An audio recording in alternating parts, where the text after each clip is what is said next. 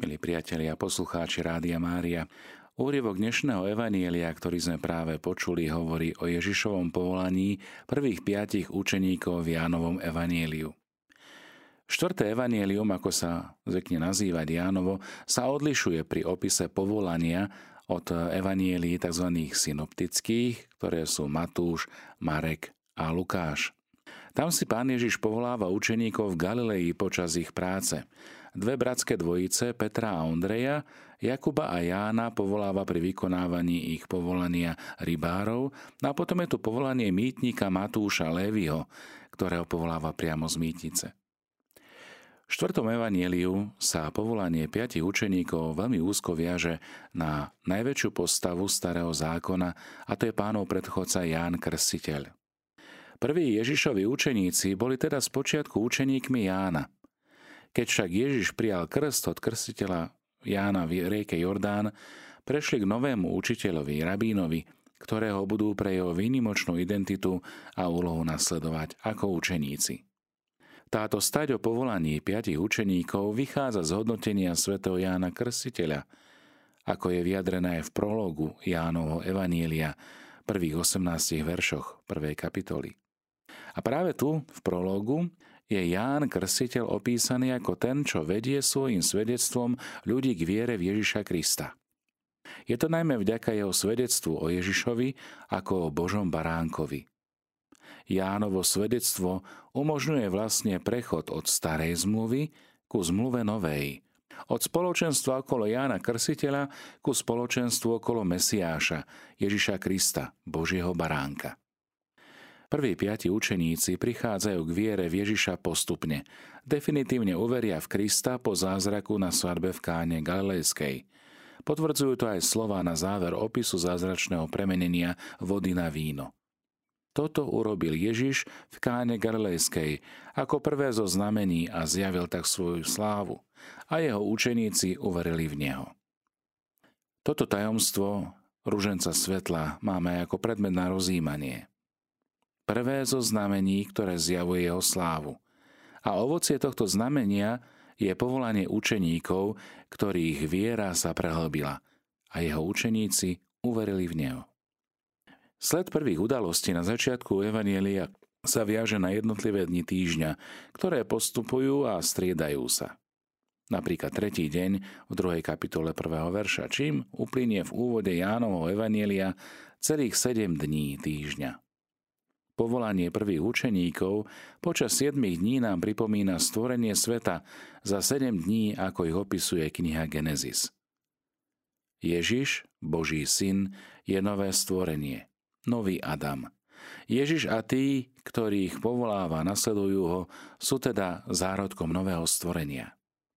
Aby sme sa pozreli na exegézu daného textu, tak v takom prvom slovci pomyselnom je to svedectvo Jána Krstiteľa, ktoré podnecuje učeníkov.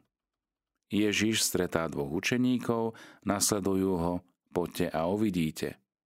Ondrej nájde Šimona, Ondrej našli sme Mesiáša. Ježiš sa zahľadil na Šimona a Ježiš víta Šimona ako Kéfasa. Toto porovnanie je prítomné aj pri povolaní Filipa. Filip našiel Natanaela a Filip hovorí, našli sme toho, o kom písal Mojžiš. Poď a uvidíš. Ježiš sa pozrel na Natanaela, víta ho ako pravého Izraelitu. Čiže v tomto pomyselnom prvom stĺpci je to svedectvo Jána Krstiteľa, ktoré podnecuje učeníkov, no a v tom druhom stĺpci o Natanaelovi a Filipovi je to iniciatíva Ježiša, ktorý si hľadá a nájde učeníka Filipa a povolá ho slovami Poď za mnou. Zápätí však v tomto kroku oboch scén predstavuje sa neodkladné svedectvo Ježišových učeníkov, ktorí pôsobia už ako apoštoli a vyhľadávajú iných, aby im umožnili spoznať Ježiša. Je to v prvom rade Ondrej. Ondrej nájde Šimona a svedčí o ňom ako Mesiášovi. Podobne ako Filip vyhľadá Natanaela a svedčí o Ježišovi ako o tom, o kom píšu zákon i proroci. Táto dynamika svedectva má mimoriadnu úlohu v celom Jánovom evanieliu, pretože mnohí ľudia sa dostávajú k viere práve skrze svedectvo. Svedectvo, ktoré je doplnené vlastnou skúsenosťou s Ježišom. Postupnosť viery učeníkov v pána Ježiša teda odrážajú aj v úrivku také mimoriadne skoncentrované Ježišove tituly. Je pozoruhodné, že na niektorých riadkoch nachádzame Ježiša označeného ako Božieho baránka, napríklad vo verši 36. O dva verše ďalej ho nachádzame ako rabiho, učiteľa. Ďalej ako Mesiáša, čiže ako toho, ktorý je naplnením zákona i prorokov. Vo verši 45 ako Jozefovho syna. Vo verši 49 ako Božieho syna. 49 ďalej kráľa Izraela alebo syna človeka v 51. Táto naliehavá postupnosť jednotlivých titulov už hneď na začiatku Jánovho Evanielia odhaluje Ježišovu mimoriadnu dôstojnosť a autoritu, ktorá sa nedá vyjadriť iba jediným titulom. Pán.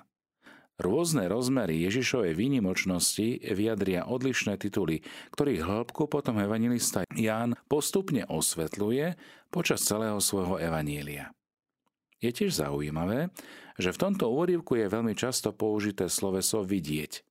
Je to až 9 krát poukazuje na postupné prenikanie k podstate pravdy o Ježišovi. Prekrásny obraz, ktorý nám samotný Ježiš pomáha poznať svoju osobu, nachádzame aj v rozhovore s Natanaelom. Keď pán Ježiš hovorí Natanaelovi o väčších veciach, odkazuje nás na starozákonný príbeh o Jakubovi. Jakub mal totiž na mieste, ktoré potom sám pomenoval menom Betel, čiže Boží dom, sen, ktorom videl pána a rebrík opretý o otvorené nebo. S pohybujúcimi sa anielmi po ňom, ktorí vystupovali a zostupovali. Toto miesto bolo pre Jakuba Božím domom a bránou do neba.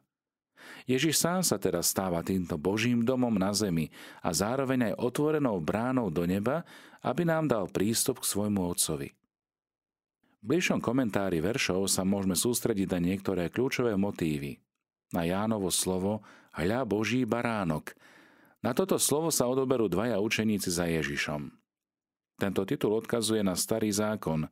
Ježiš je ten opravdivý baránok každoročnej židovskej Veľkej noci Pesachu, ktorého Židia na pamiatku z odchodu z Egypta zabíjali a jedli. Takto chápali baránka západní cirkevní otcovia, že Ježiš je baránkom iste aj na spôsob trpiaceho pánovho služobníka, o ktorom čítame v 53. kapitole Izaiáša. Služobníka, ktorého ako baránka viedli na zabitie a ako ovcu, čo onemie pred svojim strihačom. K tomuto druhému výkladu mali veľmi blízko východní cirkevní otcovia. Istou však zostáva úloha baránka. Baránka, ktorý má Ježiš v dejinách spásy sňať hriechy sveta, čo znamená odstrániť hriešný stav ľudstva, ktorý obostiera celý svet. Keď Ježiš zazrel do učeníkov, vráťme sa späť k dnešnej perikope Evanielia, prvýkrát hovorí v Evanieliu, čo hľadáte? Je to Ježišova veľavravná otázka znejúca učeníkom, ale aj nám, čitateľom a nasledovníkom Božieho Syna. Čo hľadáte? Je to otázka o dôvode a zmysle celkového hľadania, chcenia v živote človeka. Reakcia zaskočených učeníkov zaznie aj v otázke vzhľadom na možnosť byť Ježišovým učeníkom, ktorí sa pýtajú rabi, učiteľ, kde bývaš? Pýtajú sa, kde Ježiš býva. Sveté písmo na inom mieste spomína o Ježišovi, že si syn človeka nemá kde hlavu skloniť ale neprotirečí to skutočnosti, že v Jánovom evanieliu Ježiš má svoj domov. On sám je Božím domom. On pozýva ľudí k sebe. Poďte a uvidíte, odpovedá. Význam tejto reči presahuje obyčajnú pozemskú úroveň prebývania v nejakom dome. Ježiš ako Boh volá k sebe. Volá do stánku stretnutia. Keďže on sám je Božím príbytkom, Slovo sa telom stalo a prebývalo medzi nami doslovne, postavilo si stan uprostred svojho ľudu. Ježiš ich pozýva, aby prišli k nemu. Sloveso prísť viazané na Ježiša sa často v Jánovom evanieliu používa aj pre opis viery. Ak je niekto smedný a verí vo mňa, nech príde ku mne a nech pije. Taktiež sloveso vidieť je v Jánovom evanieliu kľúčovým pre vieru – v slovách vy nechcete prísť ku mne, aby ste mali život. Je väčší život prísľubom pre toho, kto príde k Ježišovi, kto ho vidí a uverí v Neho. čiže prísť, vidieť, uveriť. To sú tri rôzne spôsoby na opis tej istej skutočnosti. Ak teda formácia učeníkov začína tým, že prídu k Ježišovi, aby videli, kde býva, aby zostali u Neho, bude završená tým, že uvidia aj Jeho slávu a uveria v Neho. Táto udalosť je určitou anticipáciou slov, ak mi niekto slúži, nech ma nasleduje. A kde som ja, tam bude aj môj služobník. Pán Ježiš je v tomto pozvaní podobný Božej múdrosti, ktorá v knihe Múdrosti starého zákona predbieha, aby sa dala poznať tým, ktorí po nej túžia. Sama ide vyhľadať tých, ktorí sú jej hodní. Alebo v knihe prísloví napríklad. Zasa volá, na uliciach pozývajú z ľudí, aby prišli k nej. Všetci tí, čo odmietajú poznanie, ju budú hľadať, ale ju nenájdu. Kto ju nájde, nájde život. V greckom texte je poznámka tiež aj o tom, že učeníci vošli k Ježišovi, keď bolo 10 hodín, čiže naše 4 hodiny popoludní. Tento údaj je odkazom na presný začiatok, kedy sa pre prvých dvoch učeníkov spoločenstvo s Ježišom začalo naplno realizovať. Iní komentátori sa domnievali, že dokonalé číslo 10 môže byť náznakom určitého naplnenia, naplnenia času. Ondrej po svojej novej skúsenosti teda odchádza za Šimonom Petrom, aby ho kvôli Ježišovi vyhľadal. Tým sa vyjadri aj poslanie, že učeník má konať ako apoštol. Apoštol, posol, učeník, ktorý iných privádza k Ježišovi. Milí priatelia, čo odkazuje Jánov text nám, poslucháčom Božieho slova v 21. storočí? Myslím si, že dáva do našej pozornosti najmä taký nenahraditeľný význam svedectva, po grecky martíria, lebo celé Jánovo evanielium je jedným veľkým svedectvom. Neustále sa slova svedčiť, svedectvo v ňom ako keby prelínajú a používajú. Až 14 krát. To prvé svedectvo v Evanieliu je od Jána Krstiteľa, pánovho predchodcu. Umožní odchod učeníkov k Ježišovi, ani Ján ho nezískal sám od seba, ale od Boha a preto ho podáva ďalej ako dar. Pokorný predchodca pána Ježiša si nepúta učeníkov k sebe, ale verný svojmu význaniu, svojmu svedectvu, že on je iba hlas, odkazuje ostatných svojich učeníkov na Ježiša. Ján Krsiteľ je hlasom pre Ježiša.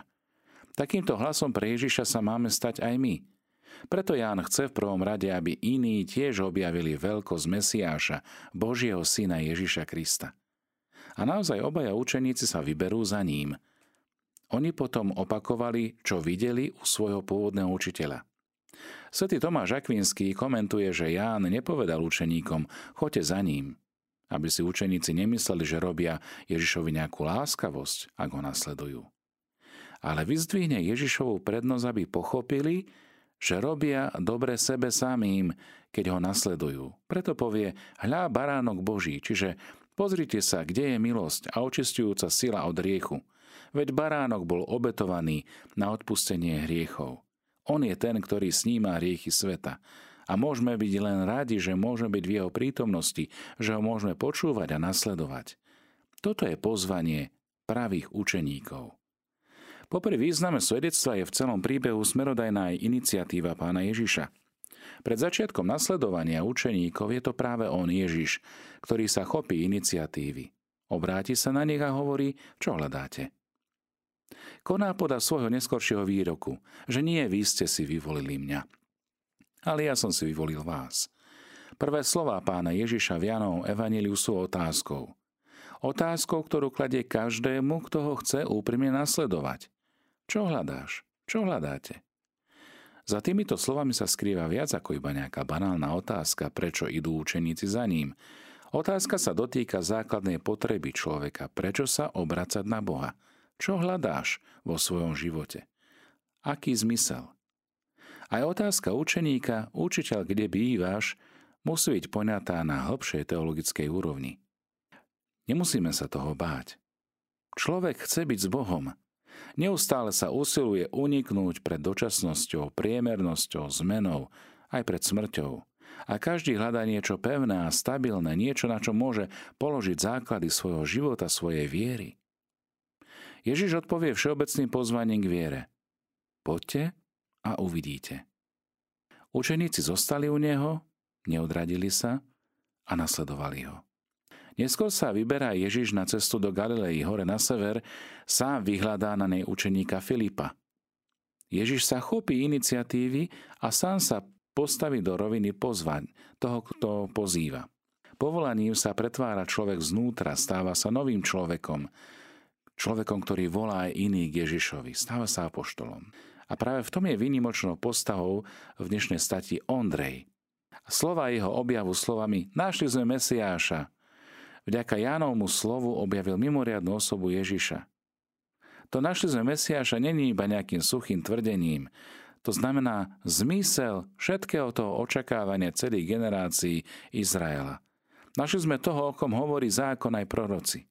Našli sme toho, ktorý dá zmysel a naplní nádej mnohých Izraeli. Že vďaka tomuto Jánomu slovu objavil mimoriadnu osobu pána, s ktorým nadobudne po pozvaní Ježiša novú, osobnú skúsenosť. Skúsenosť spoločenstva so živým Bohom, živým slovom. Spolu s druhým učeníkom, zrejme Jánom Zebedejovým, šiel za Ježišom a zostal s ním. Byť s Ježišom.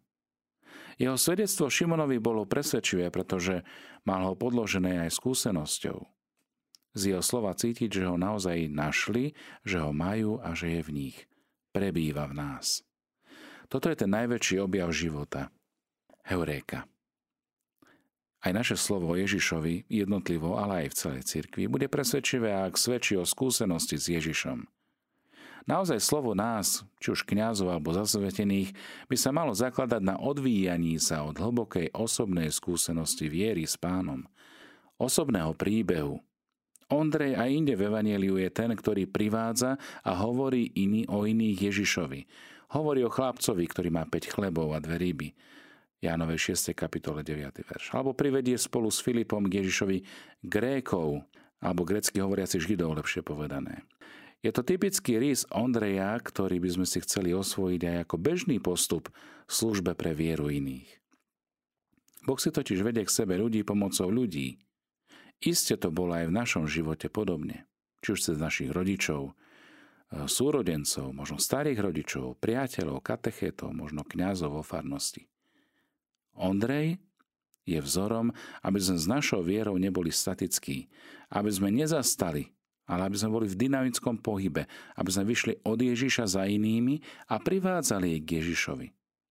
Preto tu potrebujeme nielen slova, ale potrebujeme najmä skúsenosť s Ježišom doloženú slovom. A tá nás urobí naozaj dôveryhodných a nadšených svetkov pána Ježiša. Svetý Ondrej je mimoriadnou postavou. Stal sa veľmi uctievaný najmä na východe, v Oriente. Je patronom Byzancie, Ruska, ale aj Škótska. Je vo veľkej úcte vo východnej cirkvi a na zobrazeniach býva ukrižovaný na kríži v tvare X. Podľa svätého Jána Zlatoústeho je Ondrej Peter pred Petrom, pretože ako prvý vyznal, že Ježiš je Mesiáš, čo sa pripisuje bežne jeho bratovi Šimonovi Petrovi. Origenes rozvíja úvahu, že vďaka Ondrejovi Peter preberá Ježišovo miesto, pretože Ježiš, ktorý je skalou, pomenuje Šimona skalou, Kéfas, práve tak ako Ježiš, ktorý je pastierom, urobí zo Šimona pastiera. Milí priatelia, prorok Jeremiáš veľmi hlboko prežíval tiež svoje povolanie. Povolanie svedčiť o Bohu a vyjadril ho duchovným rozhovorom so samotným pánom týmito slovami. Pán hovorí, Skôr než som ťa utvoril v matkinom živote, poznal som ťa. Skôr než si vyšiel z lona, zasvetil som ťa za proroka, pre pohanov som ťa ustanovil. I povedal som, Ach, pane, veď ja neviem hovoriť, mladúčký som. Ale pán mi riekol, nehovor, som mladúčký, lebo pôjdeš všade, kde ťa pošlem a povieš všetko, čo ti prikážem. Neboj sa ich, veď ja som s tebou, aby som ťa vyslobodil, hovorí pán. Pane, daruj nám silu, aby sme každý z nás našli odvahu svedčiť o Tebe – svedčiť svojim životom a privádzať iných k Tebe. Svetý celý Aleksandrijský komentuje úrivok Evanielia o Ondrejovi týmito slovami. Duše, ktoré sú ochotné počúvať a ktoré sú ochotné učiť sa, nepotrebujú na svoje poučenie veľa slov a ani roky či mesiace strávené nasledovaním svojho majstra. Od samého začiatku získavajú ovocie jeho učenia. Lebo len, že sa stali učeníkmi, už dosahujú dokonalosť. Preto daj poučenie múdremu a bude ešte múdrejší. Poučuj bezúhonného a pribudne mu ponaučenia. Svetý Ondrej zachraňuje svojho brata Petra a niekoľkými jednoduchými slovami ho informuje o celom tom veľkom tajomstve, keď mu hovorí našli sme Mesiáša. To znamená, našli sme poklad skrytý v poli a vzácnu perlu. Ježíš sa mu pozrel do očí, ako to patrí Bohu, ktorý pozná mysel i srdce a predpovedal, aký vysoký stupen zbožnosti dosiahne tento učeník a na aký vynikajúci stupen cnosti a dokonalosti bude pozvinutý. A pretože ho vidí ako toho, kto bude obdarovaný znešeným úradom, nechce, aby sa volal Šimon, ale dáva mu nové meno. Dáva mu meno Peter, čo v preklade znamená skala a tak už dopredu naznačuje, že na ňom založí svoju církev. Pani Ježišu, ďakujeme Ti za Petra našich dní. Ďakujeme Ti za krásny vzor nasledovania, ktorý si nám dal aj v emeritnom pápežovi Benediktovi XVI. Ďakujeme Ti aj za príklad živej viery a odhodlania nasledovať ťa súčasnom Petrovi, svetom otcovi Františkovi. Žehnaj ich, Pane, a žehnaj všetkých biskupov, kňazov, zasvetených Tvojej službe, všetkých kresťanov, ktorí skrze krst majú účasť na Kristovom prorockom, kráľovskom a kňazskom úrade. Daj, aby sme dokázali pozývať svojim životom aj iných k nasledovaniu Teba, ako to robíš aj v dnešnej stati Evanielia, pre povzbudenie viery a očakávania nádeje všetkých tých, ktorí chcú žiť čistým srdcom, tých, ktorí chcú počúvať Tvoje slovo, tých, ktorí sa chcú stať apoštolmi Tvojho Syna Ježiša Krista.